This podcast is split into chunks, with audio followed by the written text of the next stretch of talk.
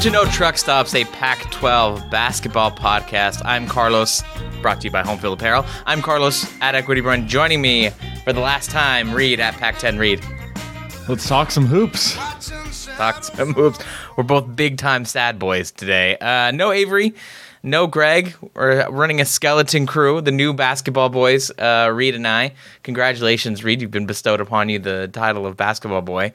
Uh, but first, some housekeeping, as always. Uh, leave us a five star review on Apple Podcast. Don't know why I started there, probably because I don't have a nice little script in front of me telling me what to say next.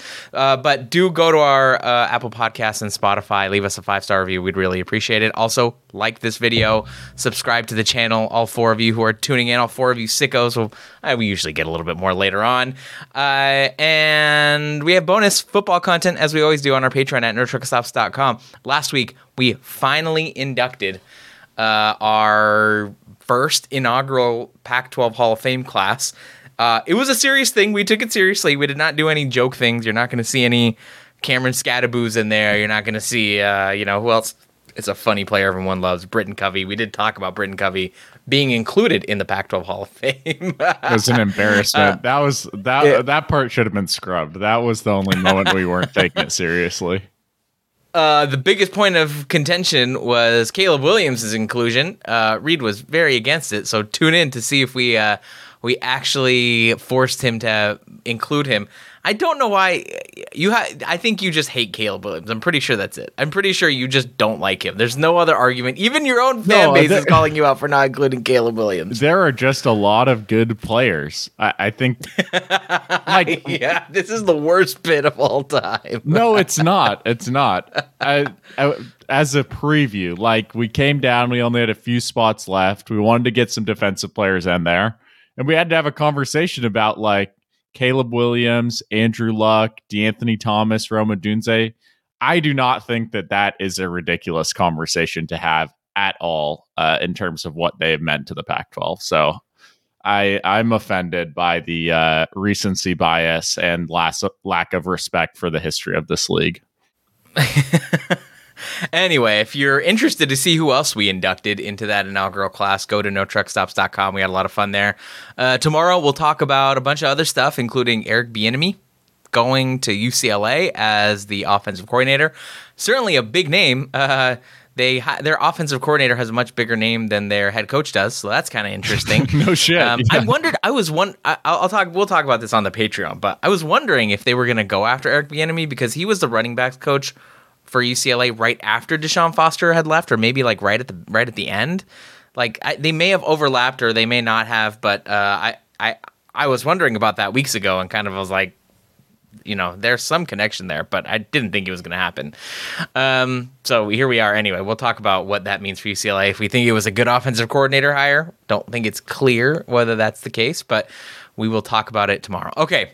We have a lot of Pac 12 hoops to get to. We will talk about Juju Watkins going for 42 against Colorado. We will talk about um, Colorado, Utah, Oregon, their fucked up tournament chances. Um, but let's start with, I think, the biggest news of the weekend. Washington State had a weird, weird ass weekend uh, in men's hoops. They beat Arizona in at the McKale Center in Tucson on Thursday, 77 to 74 was a fun game, a, com- a total blast. One of the most fun games of the season, maybe the game of the season. Um, and they end up pulling out a win and sweeping the Wildcats in Tucson. Meanwhile, two days later, on Saturday, last night, they play Arizona State in Desert Financial Arena in Tempe and lose by 12, 73 to 61. Washington State splits their Arizona trip and beats the top five team and loses to the unranked sub 500 team. What a, it was a weird weekend. Reed, did you have any thoughts about Washington State? I have many questions here that we can get into, but thoughts on their weekend as a whole. Yeah, I agree. I think it was the best men's basketball game of the year. Uh, I think there's some women's basketball games that definitely topped it. UCLA, Oregon State, probably. Uh, That's my true, favorite. yes. But on the men's side, I think it was the best. It was a big bit of an ugly close there for sure. Not the prettiest basketball, but I come away feeling better about Washington State than I did going into the week. Um, I think my question with them had been kind of like, what's the ceiling of this team? How how high can they reach? And the fact that they went on the road and beat a one seed to me, uh, you know, really validated like, okay, this team this team isn't just taking advantage of a kind of weak and unserious conference.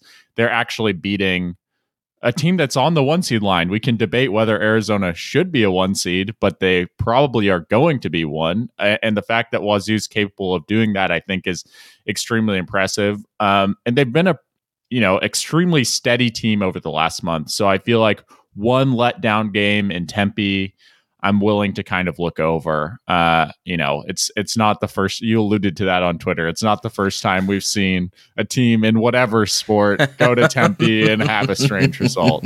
And so I think as historians uh, of the Pac-12, we can kind of put that in its rightful place in history. But the you know completing a sweep of Arizona and really kind of leveling up and and playing uh, that well in a game where Myles, you know, it didn't take some masterful performance from Myles Rice to get them there. Um, it didn't seem like you know they they didn't they shot 33% from 3. It wasn't like something that was wild and unrepeatable I felt like. Um, so I feel really good about Wazoo. I'm I'm super excited to see what they can do in the tournament. Uh, and they're genuinely one of the best stories it seems like in all of college basketball right now. Yeah, I mean Kyle Smith is rightfully getting National Player of the Year buzz, uh, and and he should. Washington State may not be. I, I'm dying to know if if the what the AP voters do in terms of like ranking Washington State in the top 25. Do they move them up because they did beat the beat Arizona in Tucson, or do they move them down because they lost Arizona State? I suspect they will meet somewhere in the middle and kind of keep them at, you know, what are they, 21st in the AP poll? So they'll probably do that. Um, but yeah, I think they are they are a national story and deservedly so. We can start with the Arizona game to give them their flowers. They just look bigger than Arizona did. I, I mean, it was it's weird because Arizona is a big long team and typically they're the team that's known to be bigger. But it felt like um, Oscar Cluff, Isaac Jones um, were were just kind of and and Ruben Chinyelu were just sort of bullying Arizona on the interior. Uh, it felt like Oumar Ballo was neutralized, I guess you could say. Uh, Keshad Johnson didn't really didn't really feel like he had a good game. Um, it, Washington State size was quite overwhelming. I thought, uh, even though those big guys didn't get a ton of points.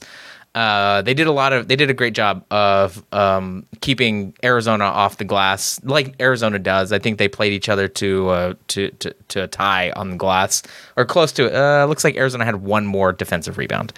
Um, so yeah, I mean, the big story out of this one, I think, was Jaylen Wells. Uh, Jaylen Wells has come on as, I, I, think, before maybe like a, ten days ago. I think it was pretty clear that Myles Rice was Washington State's best player, and Jaylen Wells was number two. Um, but Jaylen Wells has taken over the mantle as the best team on this uh, on this Washington State, the best player on this Washington State team. He had 27 points uh, against Arizona on Thursday. Uh, looks like nine for 16 shooting, had a couple of boards, couple of assists. Followed that up, uh, was preceded by you know 15 points against uh, Stanford, 12 against Cal, 13 against Oregon, and, and all pretty at a pretty efficient clip. Jaylen Wells is another cool story. It's like we've talked about Myles Rice's story. You know, he came back from cancer last year. Uh, you know, was cancer free last March. This is his real his his you know re- basically his redshirt freshman year. He's had like seven freshman of the week honors. It's been a really great story to follow him. But Jaylen Wells' story is, is cool too. He's like a Division two transfer. I think he might have been the Division two Player of the Year or something like that, or a Division two All American at Sonoma State. Uh, and he comes to Washington State and, and, has lit it up. I mean, he had an incredible game. He had that the play of the game, I think, in uh, that four point play. Uh, yep. we, we can talk about that uh, where he gets it on the corner off an offensive rebound from Arizona State. I think it was I think it was Oscar Cluff that might have had that. Isaac Jones, one of the two. Uh, they kick it out to Jaylen Wells. He drills, drills uh, clutch three, down three to Arizona. Uh, and I think who was it that fouled him? Might have been. Uh, um, the details I think are it was fuzzy. Keshad Johnson. It was yeah, I think it was Keshad Johnson.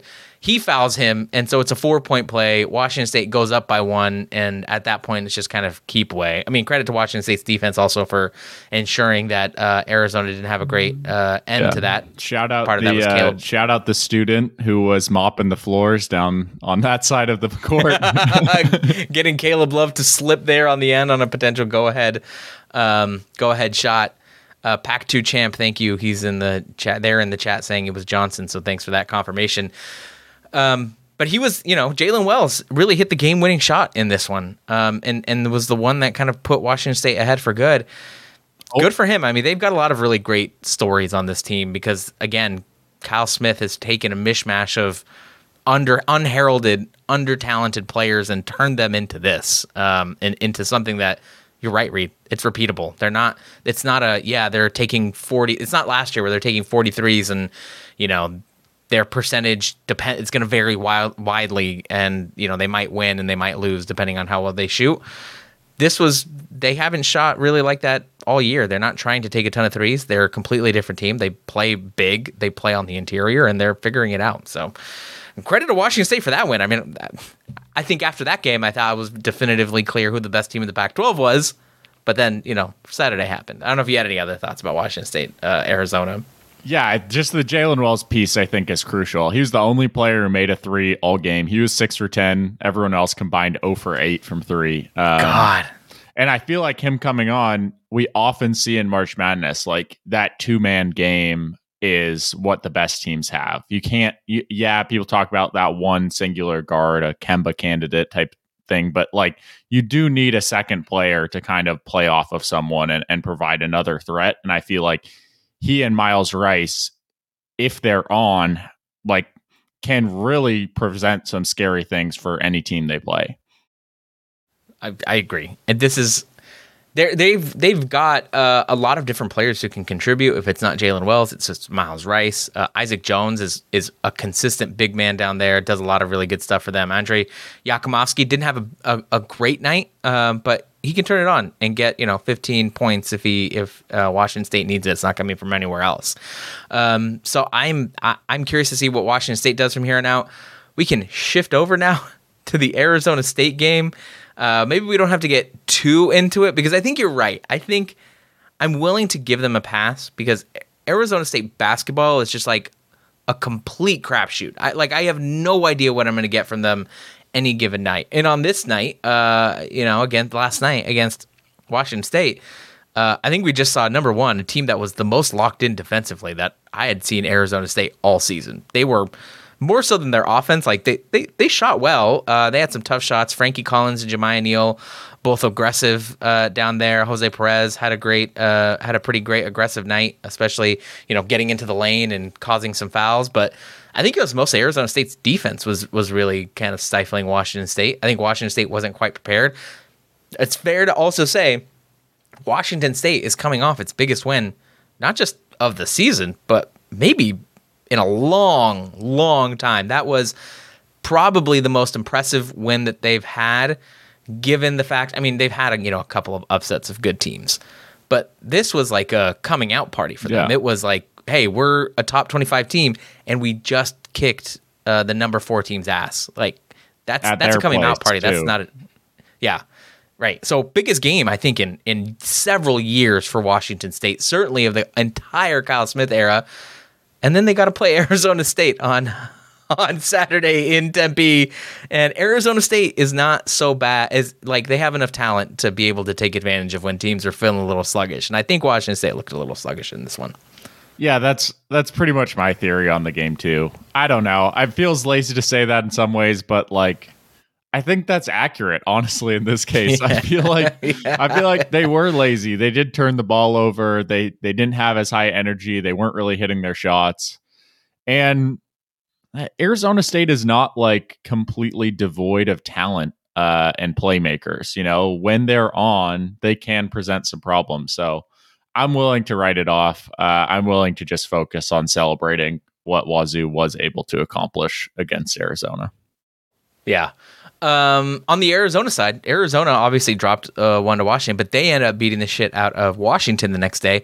Now they got up to a big lead against Washington.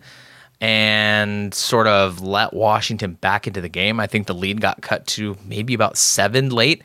Of course, they turned it back on, expanded the lead. They end up winning by 16 in uh, Tucson. They beat Washington. I think the interesting thing to come out of this is I'm not sure if you saw it. Uh, Kylan Boswell had another game where he struggled. He kind of improved a little bit in the second half, but in that first half was was looking looking bad. And there's a bunch of if you're like reading Twitter, first of all, there's some weird discourse around Kylan Boswell generally. Like, you know, you got 24 7 message board writers on the timeline being like, yeah, he's mentally fragile. Get him out of here. Um, which is wild for a 24 7 message board writer. Even them, wild for even them to say. Uh, but they're out there saying it. Um, but then you've got all, all, these other weird rumors out there that he's like partying and drinking. Who knows? I don't know. I'm just like reading tweets and shit. I have I have zero idea.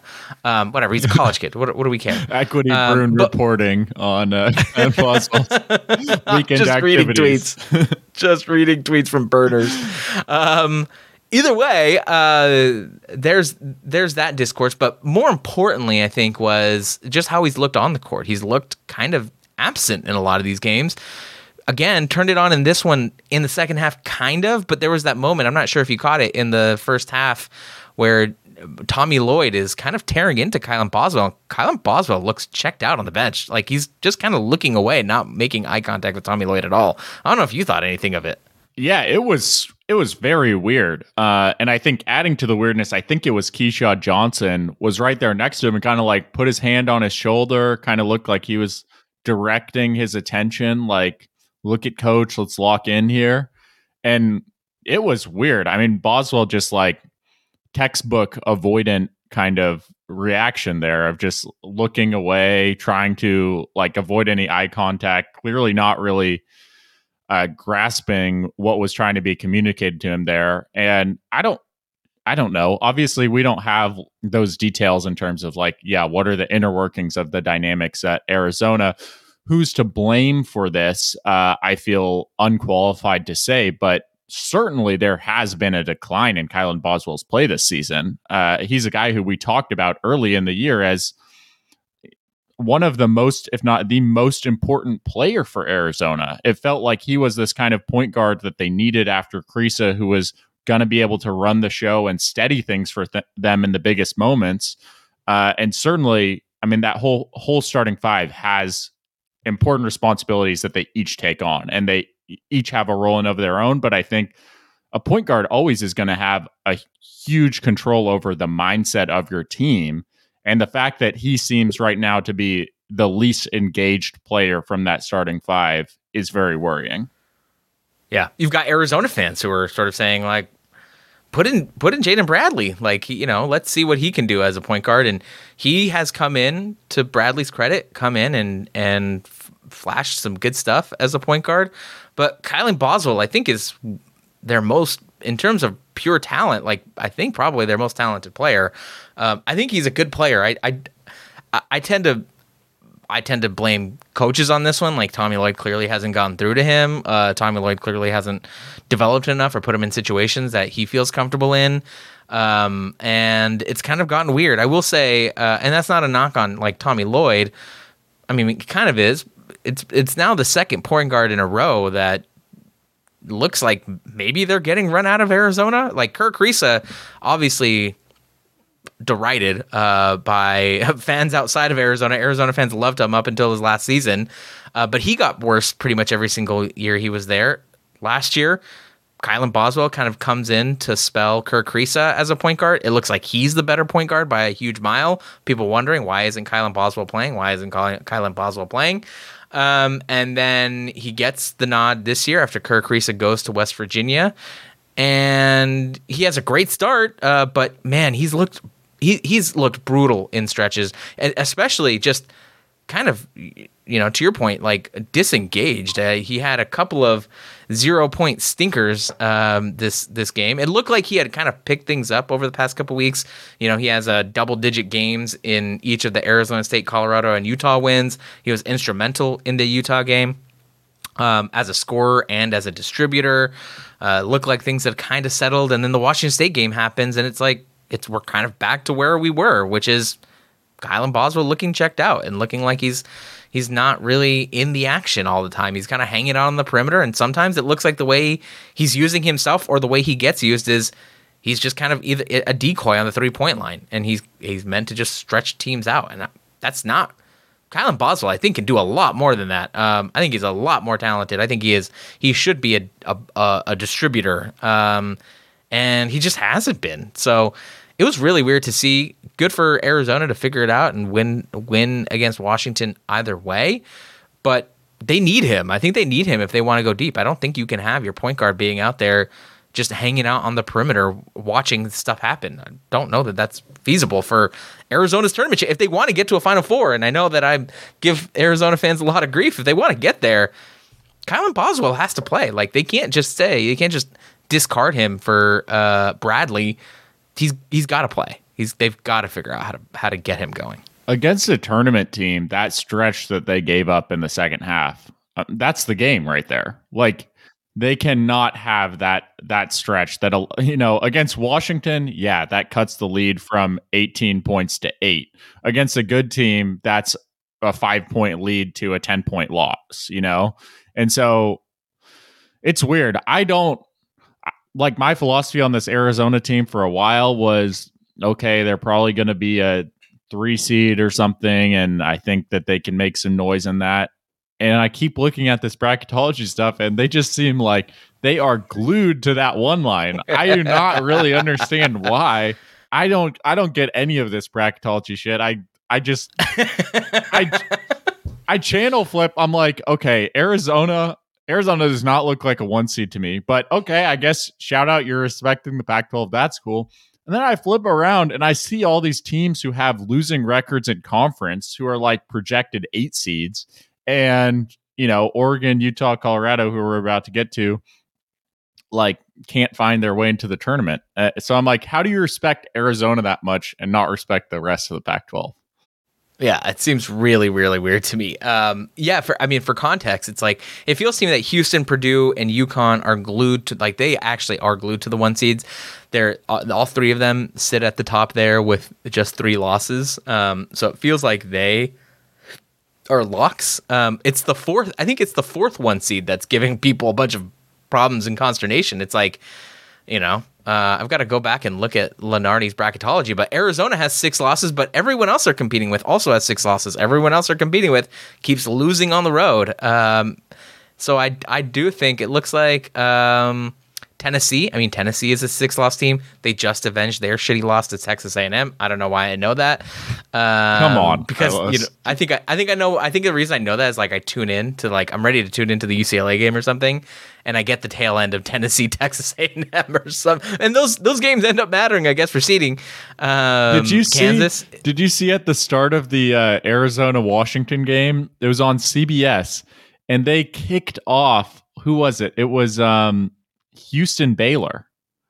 Really? Houston Baylor was going into overtime and they were like, and they kicked they them off. They said, head over to CBSSports.com. We're bringing you to, we got to bring the tip of Washington, no Arizona.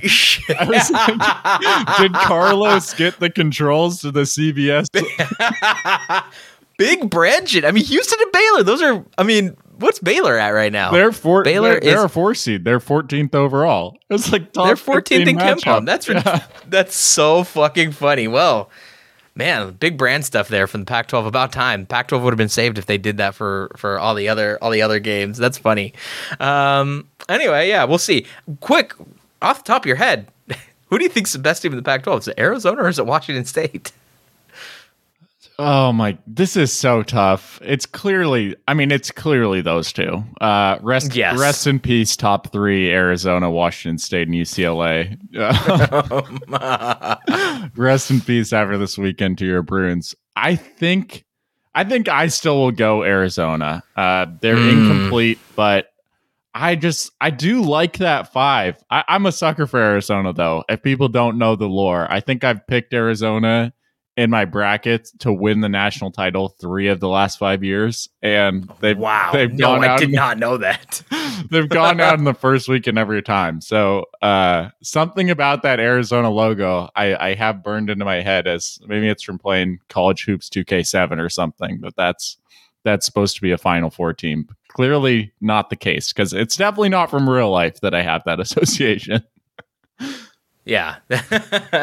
um, I think I'm going to pick Washington State. Um, I, I think Washington State has, you know, the Arizona State game is just like, you know, the, I guess it's probably a letdown game. If I'm willing to say that that's a letdown game and it's like Arizona State and they're weird, then I'm just going to fully give them a pass for it and say, yeah, I, I think I, I would pick Washington State because I think their size is, uh, you know, I think they're probably one of the biggest teams in the country. I got to go back and look at the KenPom height statistics. In fact, I can do that right now. They are, um, wow, they are number one in the country in average height. Wow, they, at seventy nine point three inches. Um, that's pretty good. I did not know. I was like, they're probably one of the biggest teams in the country. No, they are the biggest team in the country. I mean, they've got makes sense to me. I mean, they have uh, Isaac Jones and Oscar Cluff, two really big guys who are their four and their five, but their wings are six eight. Uh, Jaylen Wells, Andre Jakimovski, uh, and then their backup center six eleven, Ruben Chinyelu. He's basically the sixth man off the bench. Um, so and they, and their guards are big too. It's like Myles Rice in the backcourt. He's six three. It's a big guard there. So yeah, they are the biggest team in the country, which is really weird to say. But they've also got I think two players who are mar- kind of March ready, right? You, I think in March you need like a perimeter player who's going to get hot. I know that that's Caleb Caleb Love as well, um, but I feel like Jaylen Wells and between Jaylen Wells and Myles Rice, like they've got two legit scorers. Uh, they've got two elite rebounders. They've they've got pretty much everything. I think they've got. I think what they're missing is maybe a little bit of shooting, but Jakimovski is a is a good shooter. Myles Rice can shoot. Um, you know, Jaylen Wells obviously can shoot. So I think they're a pretty balanced team. I, I think Washington State to me, and they just swept Arizona. Uh, I, I think Washington State to me is the best team in the Pac-12. I think the the margin is narrow, narrow as hell. I don't know if Washington State is going to end up winning the comp regular season conference. Washington State, their remaining games are home against USC, home against UCLA, home against Washington. They should beat all three of those teams. Frankly, I think the toughest game there will be home against UCLA if we see the UCLA that we saw last night against USC, that should be an easy way to uh, a, a, win there, uh, to you know sweeping there, and I think they might end up with a share. No, they would be. They need Arizona to lose one more. Arizona, on the other hand, um, they have to go to Arizona State. I think they will beat the shit out of Arizona State in Tempe, but you never know. That game was weird last year, and then I think Arizona State ended up winning well, I don't know what happened in Tempe. I think Arizona State ended up winning in the McKale Center on a like three quarter court buzzer beater.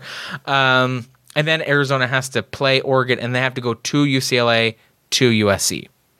Kind of tough. I think they've, you know, I think it'd be hard to go. It's hard to play on the road generally. They going to sweep the LA schools? I don't know. We'll see. They did sweep the mountain schools, and that's kind of a tougher road trip. So, uh, but Washington State definitely uh, uh they need one loss from Arizona, and they uh, have have complete control um, over their regular season title hopes, and I think it would be well deserved. I do think they're the best team in the Pac-12. Um, how far do you think Washington State can get in the tournament before we move on? I think they can make it out of the first weekend. I don't think. Yeah, I, I would be shocked if they made a Final Four. Um, maybe that's just my Wazoo logo bias creeping in there, but I think they could make a Sweet Sixteen. yeah, I, uh, I I think that's right. I I don't know. I mean, sometimes I'm like, if if Arizona, if Washington State, and I someone tweeted at, at me at this. I think this was one of the Coug Center guys. Uh, he was like, "Well, I think we're going to beat Arizona State." Because I tweeted early in the day, like, I got weird vibes about this Washington State Arizona State game. Feels to me like this could be a weird game because Washington State's coming off its best win in years. Arizona State's a weird fucking team. It's in Tempe. Like, I think this is going to be strange. I think I think things are going to get weird. They did indeed get weird. Um, but I was saying to him, like, if they beat the shit out of Arizona State, I'll start thinking they're a Final Four, a legit Final Four contender. I think it's way more instructive to know what they do after the big game sometimes than the big game. And this kind of told me that, okay, they're not like invincible. Um, they can be got. And I, I think to that end, I'd agree. They feel like a Sweet 16 team, which I don't know. We're. I hope Washington State fans don't take that as an insult because like they they haven't made the tournament in a long time, and we're talking about them as a second a second weekend team. uh, immediately. So, um, anyway, so that's that's completely fair. Let's move on to the other results around the Pac-12. Oregon, starting there, they lose to Cal in Berkeley, sixty-nine to sixty-four. You got to watch the vast majority of this game uh, going there. They ended. They do beat Stanford on Thursday, so we can kind of skip that game. They did what they had to do there, but they do lose to Cal thanks to 27 points from Jaylon Tyson. Um, you got to watch this one. I didn't. What what the hell happened here? God, this road trip was scary. They just needed to lock in and and just escape the bay 2 and 0 and basically it all fell apart uh, in the second half here. I think it was like a 8 minute field goal drought for Oregon at the absolute worst time. Uh, you can I mean, the story of the game pretty much is that you can pull up the game cast here, kind of, and it's the entire way. Looks like Oregon's going to win. Looks like Oregon's got, you know, five to 10 point lead going into the final like 12 minutes there and just falls off a cliff, completely flips over the next eight minutes um, to a Cal advantage. And Cal kind of just boxed it out the rest of the way. Uh, no one really had it going for Oregon in this game. I think uh, Jackson Shelstad, who we've talked about a lot this season, the Ducks have kind of gone as he goes in many spots. Uh, and he was two for 11, only seven points in this game. And on top of that, man, at times he can be a brutal defender to watch a, as a freshman. Uh, and I think he played a big part in uh, Jaylon Tyson's huge game for Cal. Uh, there was a lot of action on, for the Ducks where they would kind of blitz screens with the big, um, and it felt like it was allowing um, Far Fardaws Aimaq to kind of get be- get behind the defense, I guess, and it didn't result in points as often as it resulted in kind of rebounds and positioning down low for him.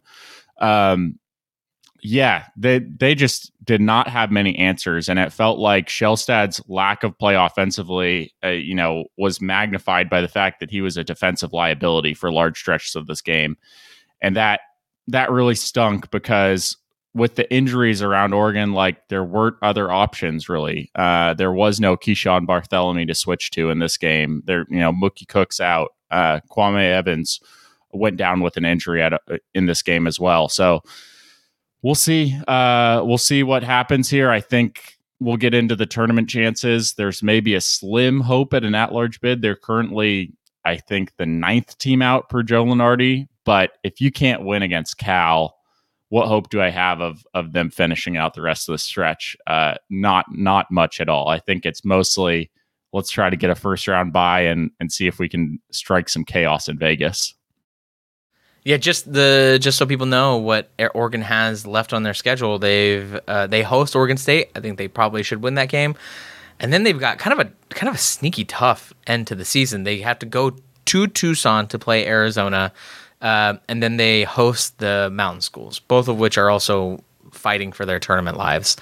Um, so I, I don't know. I think it's kind of interesting and exciting from that perspective that you're going to get Oregon, Colorado, and Utah uh, playing one another in the last couple of games because those are the tournament teams that the Pac-12 might have. Uh, but but you know we'll see who emerges from that stack, if any of them. Um, but yeah, it really does feel like Oregon needs to win out. They've got to get the upset win against Arizona in Tucson. Feels like a tall task because Arizona, after losses, they got a they got a good stretch there. Um, uh, we can talk a little bit about that, but we'll see. Uh, just people know, I completely forgot to mention this. Entering the weekend, Washington State was a uh, quad one loss, or and I guess after the game, Washington State was a quad one loss for Arizona. They lose to Arizona State. Washington State does, and now it's a quad two loss. So Washington State was a quad two game for Arizona. Very cool stuff. Oregon, on the other hand, in the net rankings, they are 64th now after dropping them with their 59th entering that game um, their their tournament chances are clinging to dear life. Yeah, uh, as we talked about, they got to win out. Well, and the interesting thing with that um, Washington State point is you might not remember it, but Oregon won in Pullman early this season. Uh, you know, yep. uh, something that was surging for them in their resume, and I think especially at the Arizona game was a it left a big door open for them. You just bolstered your biggest win. They won at Arizona. At Arizona, um, they looked like the best team of the conference, and you had a road win over Wazoo. It looked like, and then on Saturday, literally every team on the outside of the bubble, all the the first four and next four out, everyone loses except for Colorado because Colorado and Utah played each other, so one of them had to win. Every other team loses. It's right there for Oregon to kind of step up. Just just win a game against Cal. Just don't don't have an 8-minute period where you completely lose a hold of your offense and all of a sudden they're probably right on that you know, one of those first four teams out. They have plenty of ammunition over the final stretch to go 3 and 1 and maybe sneak into the bubble um, and you lose to fucking Cal. And I think the sad part of it is like you go through this Oregon schedule, um, and this is the lowest point, I think, because up until this, like they've just played a lot of close games. They haven't had anything that's been too embarrassing. I think every everything has been pretty understandable. Their losses in conference have been at the mountain schools. Um, at Utah was a super close game. That's impressive. They lost to Arizona at home when Arizona shot the hell out of the ball that game. And, you know, they're re- a really good team. They lost at UCLA when UCLA was surging. They lost to Wazoo at home. Like, none of these games were a black mark on Oregon's resume. Some really, the UCLA game was out of context, but I think in context, we knew that UCLA team was playing pretty well at the time, and it was a road game. Um, but this Cal one is probably the worst loss of Pac 12 play so far, and it comes at just the absolute worst time. And now, like I said, going into that final stretch, it cuts both ways. Uh, there's some there's some potential on the the rest of the schedule. If you win out, like there, you can bolster your case. Um, but at the same time, you lose two of these games and all of a sudden you're sitting outside of the top four in the Pac 12 and you have to play on Wednesday and win four games in a row to save your tournament tournament life. And as we know in this conference, like Oregon is not good enough to walk in on Wednesday against fucking anyone and say that that's like a sure win in Vegas. You know, that extra game matters a lot for any of these teams. I think that's true. I will say though, the Cal game probably a black mark, but Cal has been a very good team over the past true. you know really since mid-january. I mean that's the shitty part. And we we foresaw this coming. You foresaw this coming months ago when you're like there's a bunch of teams in the middle and like no one's really horrible. Um, you got a bunch of really you got some even competent teams down there at the quote bottom of the conference cal's not even bottom of the conference anymore by the way they they have a winning record in conference play they are sixth place in the pac 12 they are 9 and 8 over their last um, 10 games, they're 7 and 3. Their losses were to Arizona in Tucson. They got their asses handed to them. Um, home against UCLA in a tight game that they very well could have won. Uh, and then they got blasted at Washington State, which we just said probably has an argument for the best team in the Pac 12. Other than that, they've Washington State. Uh, it, that that game was in Cal. That started off some of this run. Uh, Stanford, they beat Arizona State. They beat USC. Uh, they beat Washington, Oregon State, Oregon. All pretty much cementing themselves as like the fourth best. You know, feels like right now the fourth best team in the Pac-12. We'll find out. They've got to finish their season on the road. They go at Colorado, at Utah, at Stanford to close things out for the year. But I don't know. Cal is like they're they're kind of ruining a bunch of chances right now. they're really wrecking. They're really wrecking shit, and they'll get a chance to be bigger wreckers uh, next over the next couple of weeks when they've got to play Colorado, Utah, um, and then Stanford doesn't isn't quite playing for anything, but um, Colorado and Utah are, and, and, I would not I would not bet against Cal. I would not bet against Cal. Uh, I think that they are a tough team, and Oregon unfortunately just ran into another hot team that was sitting in the middle of the conference. Um, so uh, let's move on here to talk about the mountain schools. Utah and Colorado played a game. Colorado beat the shit out of the Moose in Boulder, 89 to 65. Big game from KJ Simpson here. KJ Simpson I mean, like, legitimately has an, a, a Pac-12 Player of the Year argument. Probably should be an All-American, as Tad Boyle was saying in his conference. Uh, he had 20, 28 points off 10 for 15 shooting, uh, four boards, three assists. Um, great game from him. They got contributions from all over the place. J'Vonne Hadley had a great game. He had 20 points himself. Tristan da Silva, Eddie Lampkin, both getting in double digits. Big game from uh, from from Colorado, Utah, and that was a huge game for them. Uh, they desperately needed this one. Colorado now 35th in the net rankings. They move up from 41st. I think in the seed in they are in Joe Lunardi's bracketology here. They are one of the first four out. I think this is is today the 25th. Yeah, so he has actually Utah ahead of Colorado in the first four out just a couple of spots. Utah, on the other hand, drops from 46th in the net to 53. Man, both of these teams are right there in the bubble, um, and it's it's they, they, beat each other on the road uh, uh at home, which makes sense to me because that's what this league is, and that's what Utah and Colorado are. But any thoughts about Colorado and Utah and I don't know whose chances do you like better to get in? It's really it looks like it feels like it's going to be one of those two. Yeah, I didn't get to watch much of this live, but uh, I would say it was uh, not that difficult of detective work figuring out what happened. You're, you're telling me Utah went on the road to Colorado and shot 17% from three. Huh? I wonder how that game went. Um, yeah, I, I I cannot figure out this Utah team at all. I again, I mean, maybe I just sound like an idiot here, but I don't understand how bracketology works whatsoever. Utah is 16 and 11. They're they're fine. They're 7 and 9 in conference. I don't understand why they're getting so much respect. I mean, it's like locking into just Pac-12 play, uh, especially is Utah they're they're being billed as the third best team in the conference. I think. In the, I mean, in the conference standings, they're what uh, eighth right now. So yeah, something like that. I don't know. I I I think I like Colorado's chances better. Um, I like KJ Simpson a lot. I I think he's cementing himself as the best player on this Colorado team, but I like how talented they are. Uh, I don't know that I love Tad Boyle as a coach, but I think I think they just have a, a really good roster. I mean, there's a reason that we thought so highly of them going into the season, and they were kind of that other top 25 team we thought. Um, and I think they can still figure that out in moments. So I would take Colorado over Utah right now. And uh, bracketology has turned me into a Utah hater in general.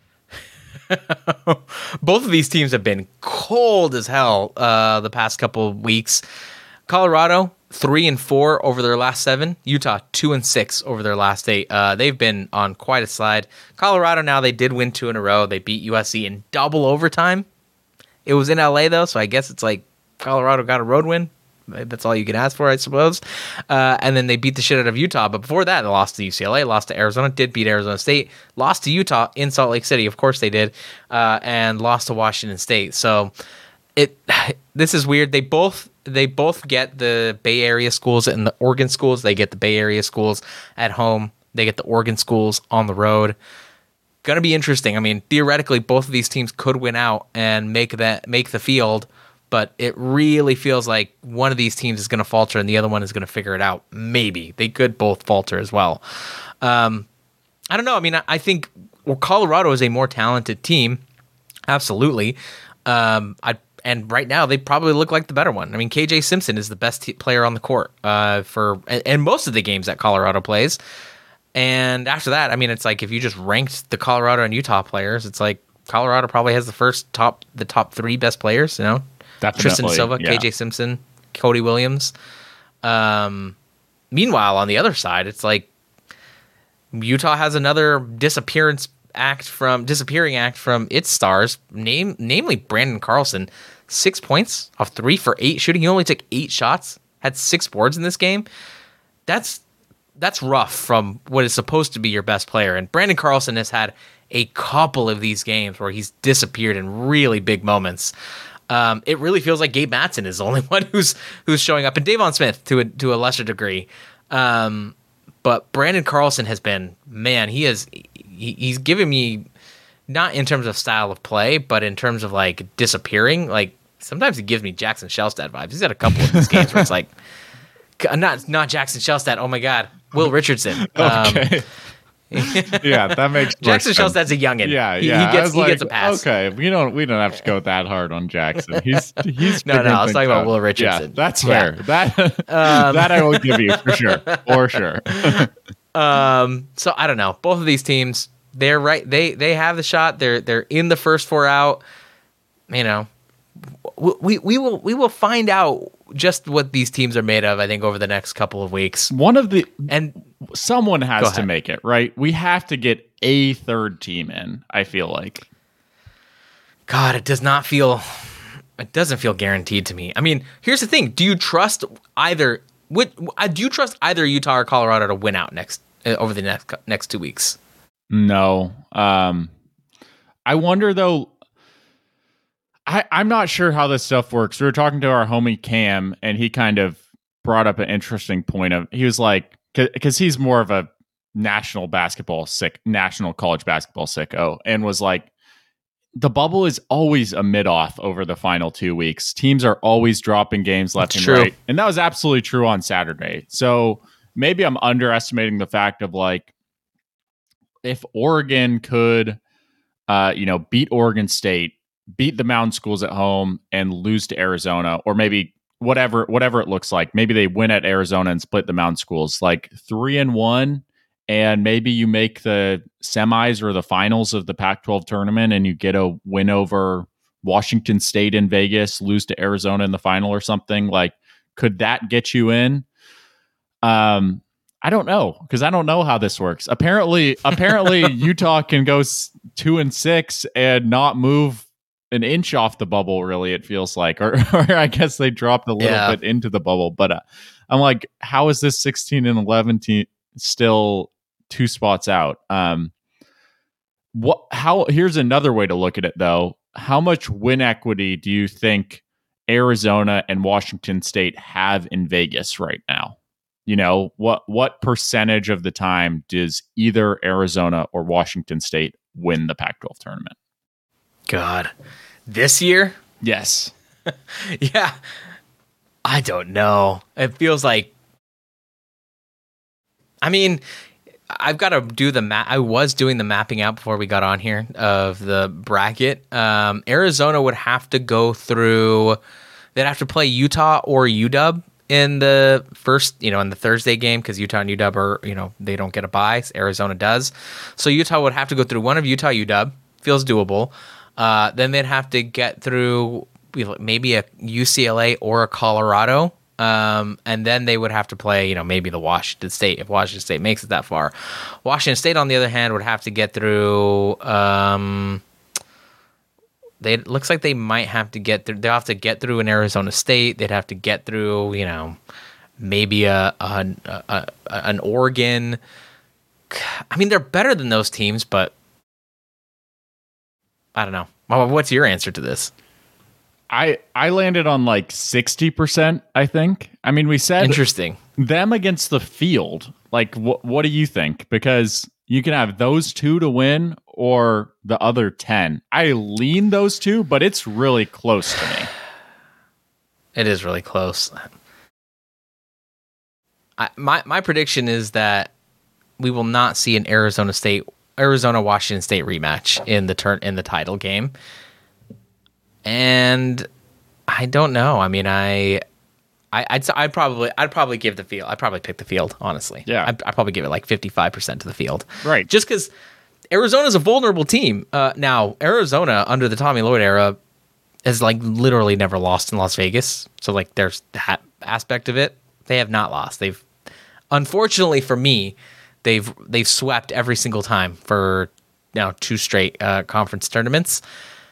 Who who knows? Things might be a little bit different, but it does not. It feels like Arizona has is a little bit better from last year, and everyone is a little bit worse. There's no UCLA rivaling them, or even you know UCLA was a better team that year. There's there's not that. So I, I I'd probably pick. Oh God, I'm gonna go. I'm actually gonna flip to your side. I'm gonna say 60% Arizona or Washington State. I've talked myself into it. Will you change your opinion on what Arizona can do in March if they win the Pac-12 tournament? No, because they've done it already. They've done it. No, I, I like just- I've seen this before. I just had to set you up for that one. no, they've done it. it. Nothing, nothing until the tournament. Like, well, it shouldn't. Like, no one should feel differently about Arizona and what they do in the tournament until they actually do it. Because two straight years uh, of that is um, two straight years. Yeah, two straight years of that is is pretty rough. I really, Um, I wanted them to just be like a valid three or four seed, but somehow they've, they've just stuck up there. And I mean, good for them for being a one, but they're absolutely fraudulent. We all know it. They don't, they don't deserve to be a one seed. Not like in the general sense. They don't feel like this unbeatable one seed to me at all. No, I, I, they don't feel that way to me either. Uh, shout out to one of who, who's Lunardi got here, one of Sam Houston, Eastern Kentucky, South Dakota State, Merrimack, Norfolk State, Grambling State. Shout out to one of those schools for maybe being able to pull off yet another sixteen to one upset over Arizona. um, anyway. Uh, okay, so let's uh, let's stop there with men's basketball. When we come back, let's take a break. When we come back, let's talk about Juju Watkins, the women's side. We'll talk about our conference tourney picks so far, where we'd have them. Don't go anywhere. Pac 12 sickos, it is women's basketball season. If you have not been keeping up with the Pac 12 women's basketball, you haven't been listening to our episodes, Pac 12 women's hoops is on a damn heater. Uh, they have several top 10 teams. They look like they have four of the best teams in the country, maybe five of the top six or seven. Pac 12 women's basketball is on another level, and you should support your women's teams by going to home field and buying one of their shirts. Uh, one of my favorite shirts right now in the home field UCLA collection is this UCLA women's basketball shirt commemorating their 1978 Nash- national championship. It is a gorgeous shirt. Uh, it's got this lovely cream color, this vintage 1970s logo and design. It's gorgeous. It's super soft. It's super comfortable. I really enjoy it. There's a lot of really great shirts out there commemorating women's basketball all across the Pac 12. You should go check that out. Uh, these shirts are comfortable. They're incredible. They're great to look at. I get comments on them all the time. People being like on the streets just saying, Where'd you get that shirt? That's cool. Uh, especially if you live in a college town where people actually care about these things. I think you'd stand out. Go check that out at homefieldapparel.com. You can save if you're a first time customer by entering the code no truck stops 23 at checkout.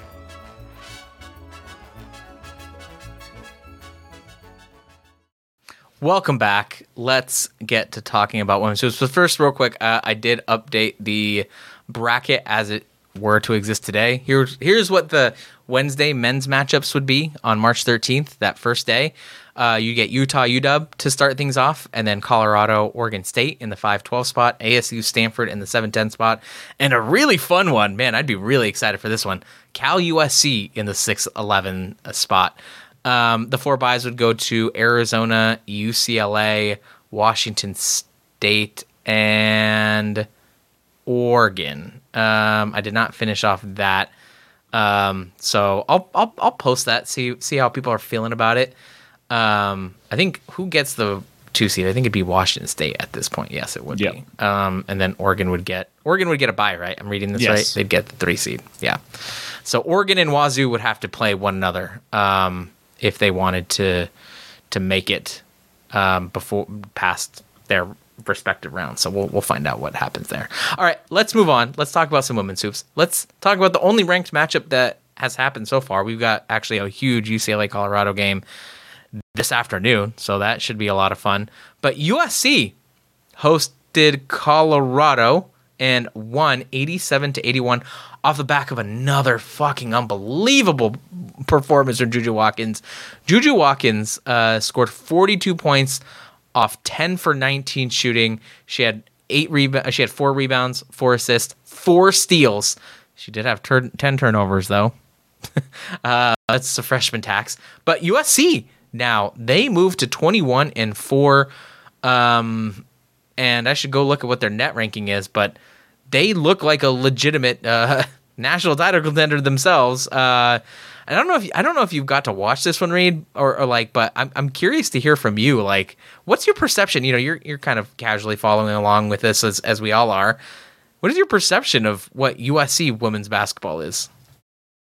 I just love Juju Watkins. I wish I was uh, there last week to argue about player of the year race for women's basketball because I'm firmly in the Juju Watkins camp. And let me tell you, I'm I must really love Juju Watkins because I fucking hate USC athletics.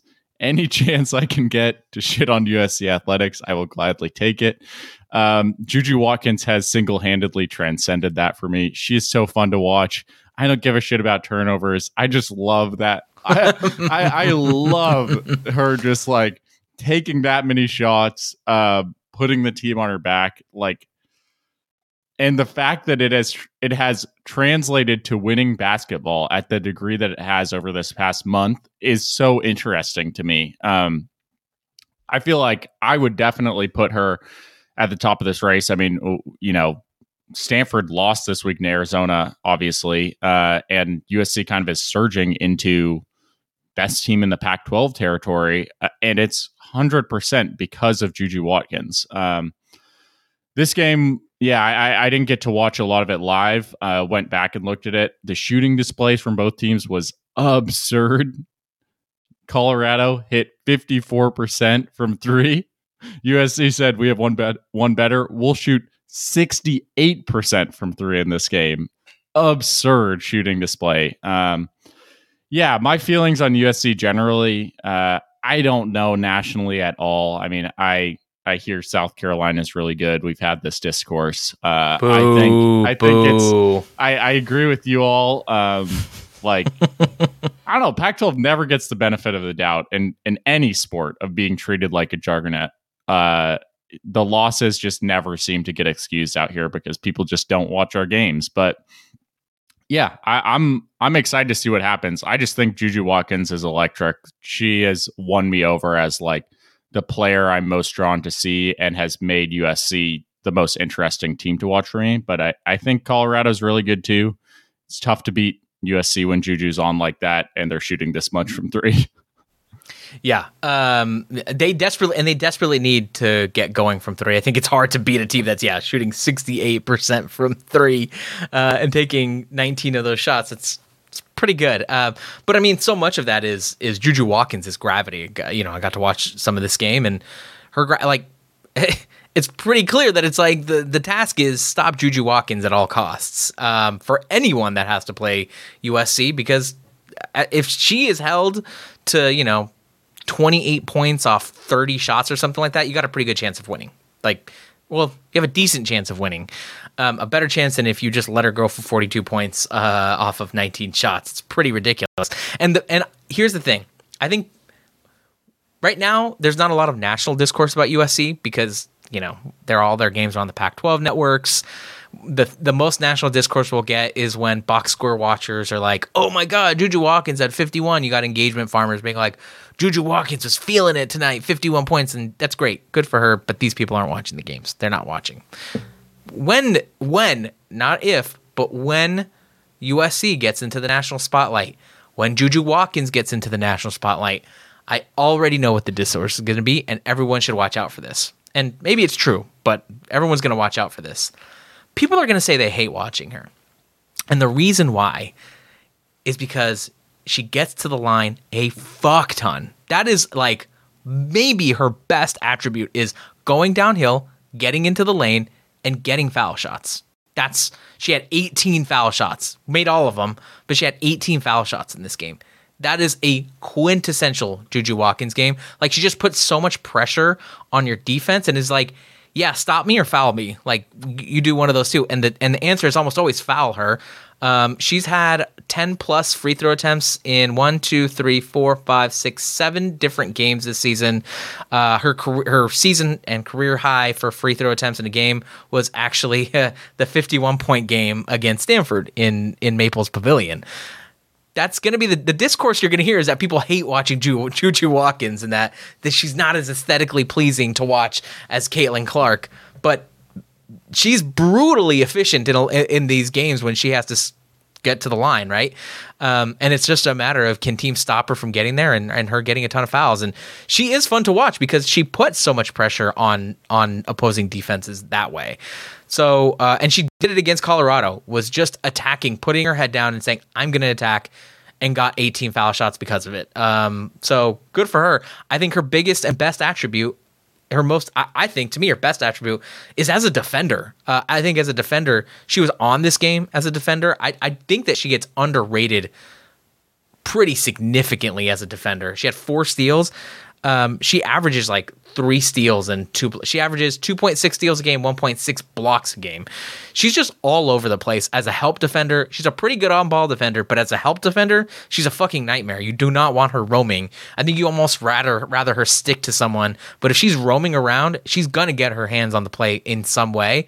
Um, and that to me is why she wins Pac-12 Player of the Year. Um, Cameron Brink, I get it, is like you know a, a Pac-12 defensive player of the year, um, uh, you know, kind of level ca- player on that side. Um, and Cameron Brink is a good, op- but JuJu Watkins is a better offensive player than Cameron Brink is, and she's nearly as good of a defender as Cameron Brink, JuJu Watkins is. So um, she's my Pac-12 Player of the Year choice right now.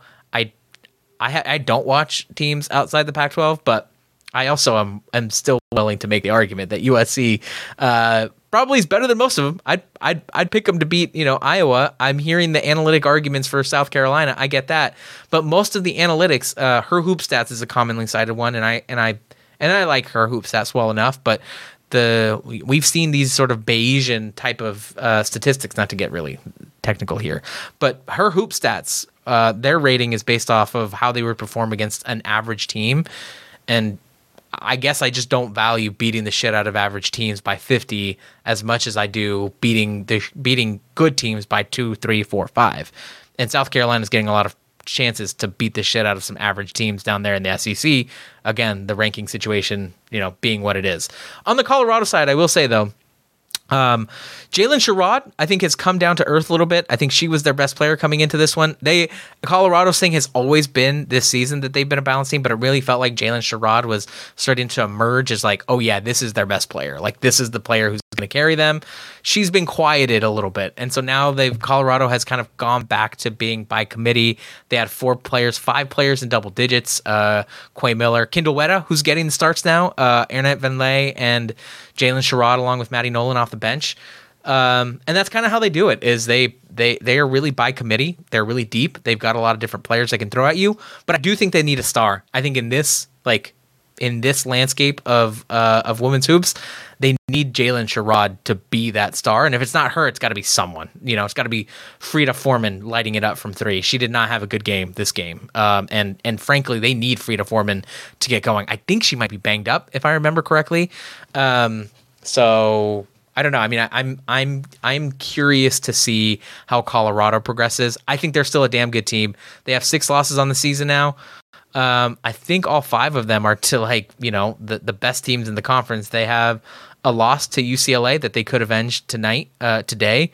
Um, they've got a loss to Oregon State in Gill Coliseum. They've got losses to Oregon State in uh, in Boulder, and they lost to Utah, lost to USC. They're on a three game slide right now um, against top twenty five teams and and really top twenty teams. And now they got to play UCLA at, in Pauley Pavilion at six o'clock. So we'll see. It's going to be really interesting to see how Colorado progresses. But USC is is figuring it out. They look really really good right now. They're on a seven game winning streak. Their last loss was to Washington, ironically. Can't have losses. I really wish they did not have losses to, you know, mid teams like that. Washington's fine. Their defense is really, really good, but they have no offense to speak of. Um, so I guess we'll find out um, tonight. If you're wondering who USC plays, they got to play Utah. So it's going to be really, really fun tonight. I think it's going to be a fun, um, fun set of games at 12 o'clock. Go check that game out. USC Utah should be a lot of fun. Uh, that game will be in Galen Center. We'll see if Utah can figure its stuff out. Uh, any other thoughts or questions about uh, Pac-12 Open hoops? I guess from a casual perspective, like I'm wondering the ceiling on some of these teams because it is odd with how good the league is. Like we've seen every one of these teams suffer a loss and get exploited multiple times, you know? So it's easy to kind of um I, I guess it's easier to envision them losing in March because we've seen all of them lose in big spots do you think any of these teams are national title ceiling worthy? Do you think like how many do you feel are final four caliber teams? What's your read on that? A lot of them. Yeah. A lot of them. I mean, Stanford, I think, is an obvious one. I think they have been called out for not having great guard play, and I think that's true. But they do have one of the best defensive players in the country in Cameron Brink, and Kiki Iriafen is one of the best offensive players in the country. I think, uh, you know, another big there. So I, I think Stanford is a legit national title contender. I think Oregon State too. Like I know that that probably feels weird because it's Oregon State and they've got the brand thing, but Raegan Beers, a fantastic big. You need a really good big in this um, in this era right now. Talia von Oelhoffen, uh, really good guard. Uh, maybe one of the uh, is gonna be is moving into Pac-12 all all conference first team. I think. Um, and has really proven to be a clutch player in really, really big moments. Uh, and they've got a, a, another cast of characters there.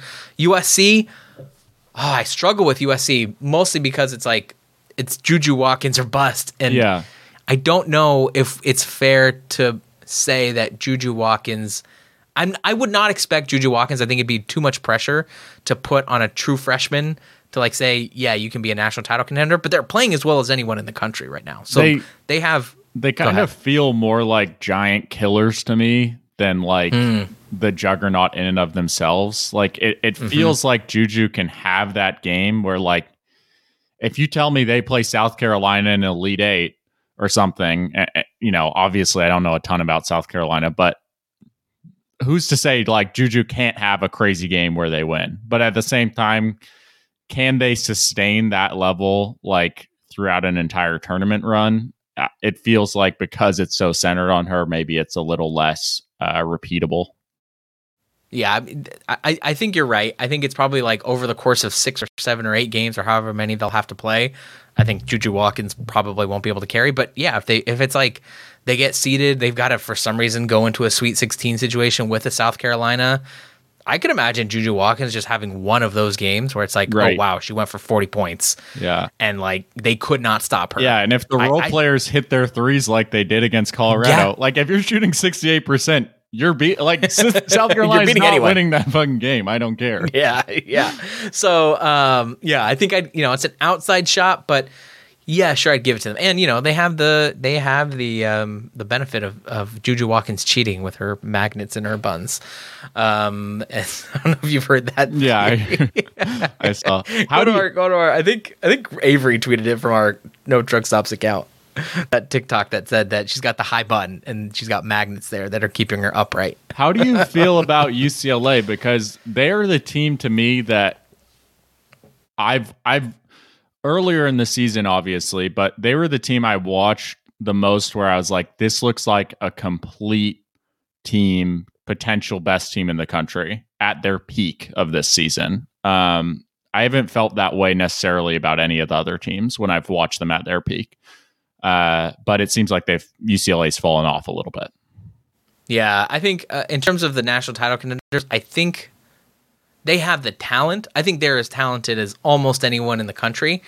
Lauren Betts uh, is uh, damn good. I think she's a a monster. Um, has has kind of figured it out. It's frustrating to watch sometimes, but but she's good. Uh, they've got great guard play from Kiki Rice and Charisma Osborne.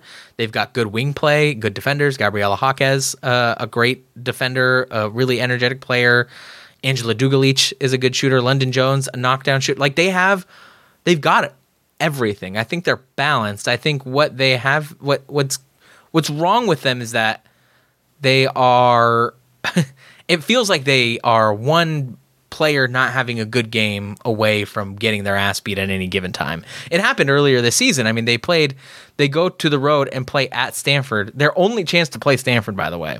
They, as long as they don't have to play in a tournament situation, that's the only time they get to play Stanford. Lauren Betts was out; they got their asses beat. It was non-competitive for all of it, um, and Lauren Betts being out basically made them a non-competitive team.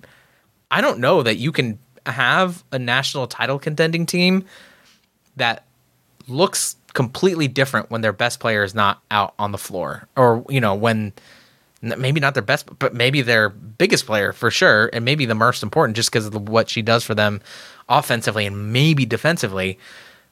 I don't know, but then they go and they beat Utah in Pauley Pavilion by 30. They beat the shit out of uh, Oregon. Everyone does, I guess, at this point. So I'm not sure. UCLA is giving me fraud vibes. I'm I'm re- feeling really weird about them. Colorado, I do think has is a national title contending contending team though. I think they have a lot of depth. I think you got to get one of those players to have their Johnny Juzang run. Who is going to have that run? Uh, Jaylyn Sherrod could do it. Um, I, they got to hope that she has that kind of run. Frida Formann can do it. Honestly, Frida Formann would be is is kind of perfect for March, but she's got to shoot um, shoot well. Utah, I don't think is a national title contending team though. I, th- I think they're a good team. I think they'll get to a Sweet 16. They probably could upset a team with the right matchups, but I don't. I would not pick them to get past a Sweet 16 to make it past the second weekend. So yeah, I mean, I think they've got several national title contenders. I think there's some teams with some real question marks. The problem is, is that you know I'm talking about these teams as if they have real question marks, but I'm forgetting that they're losing to top 15, top 10 teams. like yeah. UCLA, it's like, oh, they got their ass beat by Stanford, which is what ranks third in the AP poll or whatever right now. Yeah, third in the current AP poll. Um, I'm talking about Colorado being like, yeah, they're not balanced. Jaylyn Sherrod didn't have a good game because they just lost to the tenth team in the AP poll. The, no, it's the seventh team in the AP poll. Um, I'm talking about USC. They only have JuJu Watkins. Who knows what's going to happen? But like you know, they've ran through a bunch of top ten teams. So I, I think that our perceptions, like it's easy to see the number by South Carolina's name, and be like, oh, they haven't lost. They're not playing in the Pac-12. It's completely different when you have to like go on an, a trip to the LA schools and you've got two top ten teams like waiting in the wings with UCLA and USC. That's just like not it's not happening in the SEC, and it's happening with Colorado, Utah. You've got to do that trip. Um, it's happening all the time. So we'll find out. Um, all right, let's get to one quick thing here before we end it. Talk about the conference tournaments. Both of these conference tournaments are going to be intriguing for very different reasons. The men's tournament, we've talked a little bit about it. It's going to be intriguing because the bottom can absolutely upset the top. Uh, I, I think Sans Oregon State, and even then, I don't feel good about excluding them. I think everyone in the Pac-12, anyone, any of these teams, any of the eleven, I would not be shocked if they won the Pac-12 tournament. I think USC, the 11th team in the standings, they could win the Pac-12 tournament. I think Stanford, if they got hot, could win the Pac-12 tournament. Utah could win. UCLA could win. Or Arizona and Washington State, obviously the best teams, but I think that there's a lot of different teams who can win the men's side. On the women's side, obviously it's intriguing because you have really fucking good teams. Um, Stanford, Oregon State, USC, US, UCLA, Colorado, Utah. I mean, six half of the field are top 25 teams. Um, four of those are like top 10. No, five of them are top 10 caliber teams. I mean, we have Stanford at three, USC at seven, Oregon State at nine, Colorado at 11, UCLA at 12. Um, so that that is intriguing for a completely different reason. Kind of makes kind of makes the first round of that tournament really stinky because I don't really yeah. want to watch. You know, what would it be? Cal Wazoo. Wazoo's without Charlisse Leger-Walker, so like that kind of sucks. But like I don't know, Arizona, uh, you know, who would it be? Arizona, Oregon, or something like that. I don't really want to watch that. Uh, those are bad teams. They're not good teams. But the top half of the league is is what makes that interesting to me. So, um, let's start with the men's side of this. Dark horse. It's not Arizona. It's not Washington State winning the Pac-12 tournament. Who would you pick out of outside of those two? I I think Oregon can do it. I do think Oregon can actually do Homer, it. Okay, he's honking. I think three games we've seen we've seen Altman teams pull it off before, and they've been competitive in all of these games. Oregon, it's true. Oregon, Wazoo, both times. One in Pullman, lost a very close game in Eugene. That doesn't scare me. I think We'll see how things go against Arizona. They may need someone else to clean up Arizona on the other side of the bracket, hopefully. Um, I think Oregon can really do it though. They need they if they just need three games, it's like when Shelstad's good, when Couisnard's doing his thing, and then you have N'Faly Dante looks like one of the best players in the conference uh, when he's fully healthy and in shape. So I like Oregon, honestly, um, as an outside shot. I definitely think there's a world where they can go on a run here. I think that's true. I, yeah, I, I, think that they're there uh, and capable of doing that. Uh, I'll be a honk and say UCLA. um, I think UCLA has the up, uh, they, but they've got to figure it out. They've got some stuff to figure out. Both of those two teams have to figure it out. But if I'm not, if I'm being non a non honk, I'm trying to put that aside. I think it. I, I, God, honestly, I'm, I'm between two teams that I think have a shot at like making a, a wild Pac-12 tournament run, and one's wild and one's not. The not wild one, Colorado. I think Colorado could do it. I think KJ Simpson is exactly the kind of player who can take over games. Tristan da Silva, ah, I'm not sure how much you can expect out of him given how he's played this season, but certainly, you know, maybe one of the three most talented players on the court at any given time. Cody Williams, like he could have a freshman, a, a big freshman breakout tournament. Like it seems like he could have a big March. He might be set up for that. Um, so Colorado is like a really, really intriguing dark horse to me. Um, the other dark horse, it's like really weird and out of it. I think it's Cal. Uh, Cal Yes. has a ton of scoring options. Um, defensively, it, they go through waves, but they've got um, great score, a, a great individual scorer in Jaylon Tyson, like maybe one of the five best individual scorers in the Pac-12. Um, they've got a great knockdown shooter in Jalen Cone. They've got one of the three best big men, if not, I'm trying to think of who the big, great big men are in this conference. Fardaws Aimaq has a real argument for that. Um, they've got a pretty decent depth. Depth. Um, well, no, they don't. I mean, I was looking at Grant Newell; is like pretty good, but after that, they don't. They don't have much else.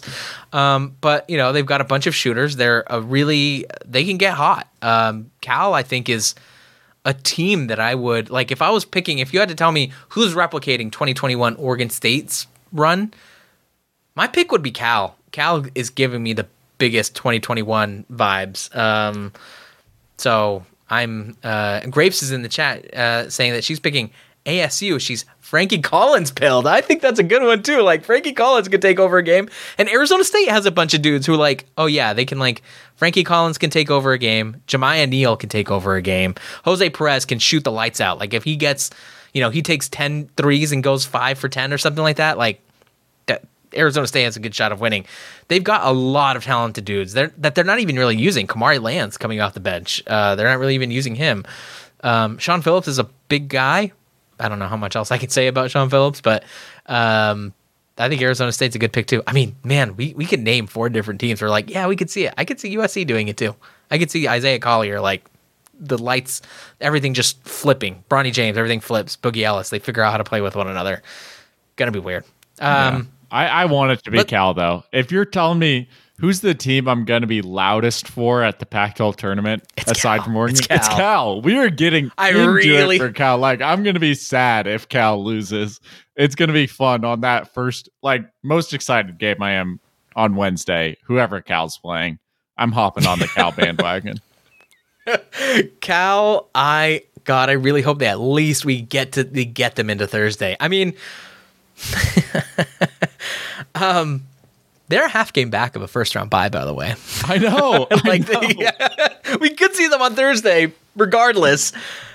Man, gonna be really, really I- interesting. so that's that's fun on that side. I just want Arizona to lose so badly. I wish Arizona was not. It, this would be if Arizona does not win, it will be electric. One way or another, it will be electric. So long as Arizona does not win. Yeah, that would be the most boring outcome, I think, for sure. I think. Um, okay, let's move on to the women's side. This is a, a, a true bloodbath. I got to go back and do the bracketing for this one as well. Um, but obviously, there are six top 25 teams. I, I, it's hard to say if there's a dark. I think we can agree there's not a dark horse who is winning this conference tournament, right? Like, Right, that's- it's going to be one of the six. That's half the conference. Like, I think they have an overwhelming shot at being one of those six teams, right? Well, that's the thing is, I think, uh, I think the semis and the finals will be extremely fun for the on the Yeah. women's side. But like, I mean, I could even cut it off at Utah. Do I? Do I really think Utah can win the Pac-12 tournament? I don't think so. And they're a top twenty team. I mean, maybe. Yeah, may- you're right. But you're like, right. You're right. a you're right. No, you're right. I don't think they have a shot. share. Um, it's really those five teams: Stanford, USC, Oregon, UCLA, and Colorado, and it makes it fun. Like, undoubtedly, semifinal and final, the quality of basketball will be a lot higher than on the men's side. Uh, but it makes the chaos part of that tournament a little less interesting because it's a murderous row for all those bottom teams. They do not have a hope in the same way the men's side are one upset away from having a wide open path. Yeah. Um, the four buys right now for the women, uh, if the season ended right now before Colorado and UCLA tip off, Stanford, Oregon State, USC, and UCLA would get the first round buys yeah. uh, in that order one, two, three, four. Um, the first round matchups would be Colorado and Oregon, snooze, uh, Utah and Arizona State, snooze, Arizona and Washington, actually, that'd be kind of intriguing. I mean, they're kind of competitive teams. And then Cal and Wazoo um, would be the first round matchups. So yeah, I think out of the six, Grapes is saying here, out of the six, Utah would be the most shocking. I think that is right. I would be most shocked if Utah figured it out. I would say I, I would say you're right, Reed. I think it's one of those five though, um, and I have a hard time seeing like, and none of them are dark horses to me, honestly. Like, no. if USC wins, that if USC wins, it's like, yeah, okay. Like they any of those five teams, Colorado, UCLA, USC, Oregon State, Stanford, all five of those teams have at different points in this season had an argument for best team in the Pac-12 to me. Like, and I've gone back and forth. UCLA felt early like they were the best team in the Pac-12. Stanford took the mantle for a while. Oregon State took the mantle for a while. Colorado had the mantle for a while. USC, they're the one. They've got the baton right now. I would say, like, I would say right now they're the best team in the Pac-12. But like, that's going to change. Uh, it's just gonna be wild. I'm I'm I'm I'm flirting with the idea of trying to get out there for the the semis. Um, but it's just so much travel. I hate that they don't overlap. Like, how cool would it be if we got the semis like the day before yeah. the men's like Wednesday opening? I guess I'd put them on a Tuesday. That's kind of shitty. Like, but on a Tuesday night, like the semis, like that would be cool. I'd, God, um, so I don't know. I'm, I'm flirting with it. If I'm see, let's see if I get impulsive. We'll look at the flights and see if I'm if I'm willing to make it. I'm I'm already in trouble for spending a lot of money uh, on other trips anyway. um, okay. Any other uh, any other thoughts about this? I, it's gonna be fun. I, I think that Wednesday will be kind of poopy. I think you know unless you're really into Arizona UW, but both those teams are ugly. Like they do not play well. Um, so we'll see. Grapes is saying you should go. Yeah, okay, you should go. I'm going to bring it on you, Grapes? You pay money to go. Um, I think. Um. I believe the West Regional, just to float another trip out there for you uh, and Grapes, I suppose. I think the West Regional runs through Portland this year as well. That's right. Yep. Yeah. Yep. So uh, that would be blast. Odds, and Oregon odds State are, could... yeah, odds are someone's going to be there. Someone's going to get that one seed probably from the Pac-12 because who else wants the West Regional? And right, maybe two teams from the Pac-12 will be in that Sweet 16. Hopefully. Yeah, we'll see. Um, all right, well that's it. That's all we got. Thank you all for joining us. This ended up being longer than I had envisioned, but lots of basketball to talk about, I guess. Uh, we got some great women's hoops today. Um, we'll find out. We'll find out what the end, what, how we feel about Pac-12 women's hoops after today. Uh, maybe a new best team will emerge. Maybe it'll be UCLA again. We'll find out. Anyway, that's Reed. I'm Carlos. There's Grapes down there in the chat at Brave Grapes. Anyway, that's all I have. Thank you to Home Field for sponsoring this podcast. Thank you for tuning in. And remember, there are no truck stops here. Not even one so big it makes you choke. The crowd bows in, the coffee's kicking, and my patience to wearing thin. Said I'm lonelier than a single sex on a quiet city street. Things aren't always green on the sunny side of the street. And I don't mind if the sun don't shine. Cloudy weather suits me fine. Pouring up the best wine on the boat tonight. I think I'll be a superstar.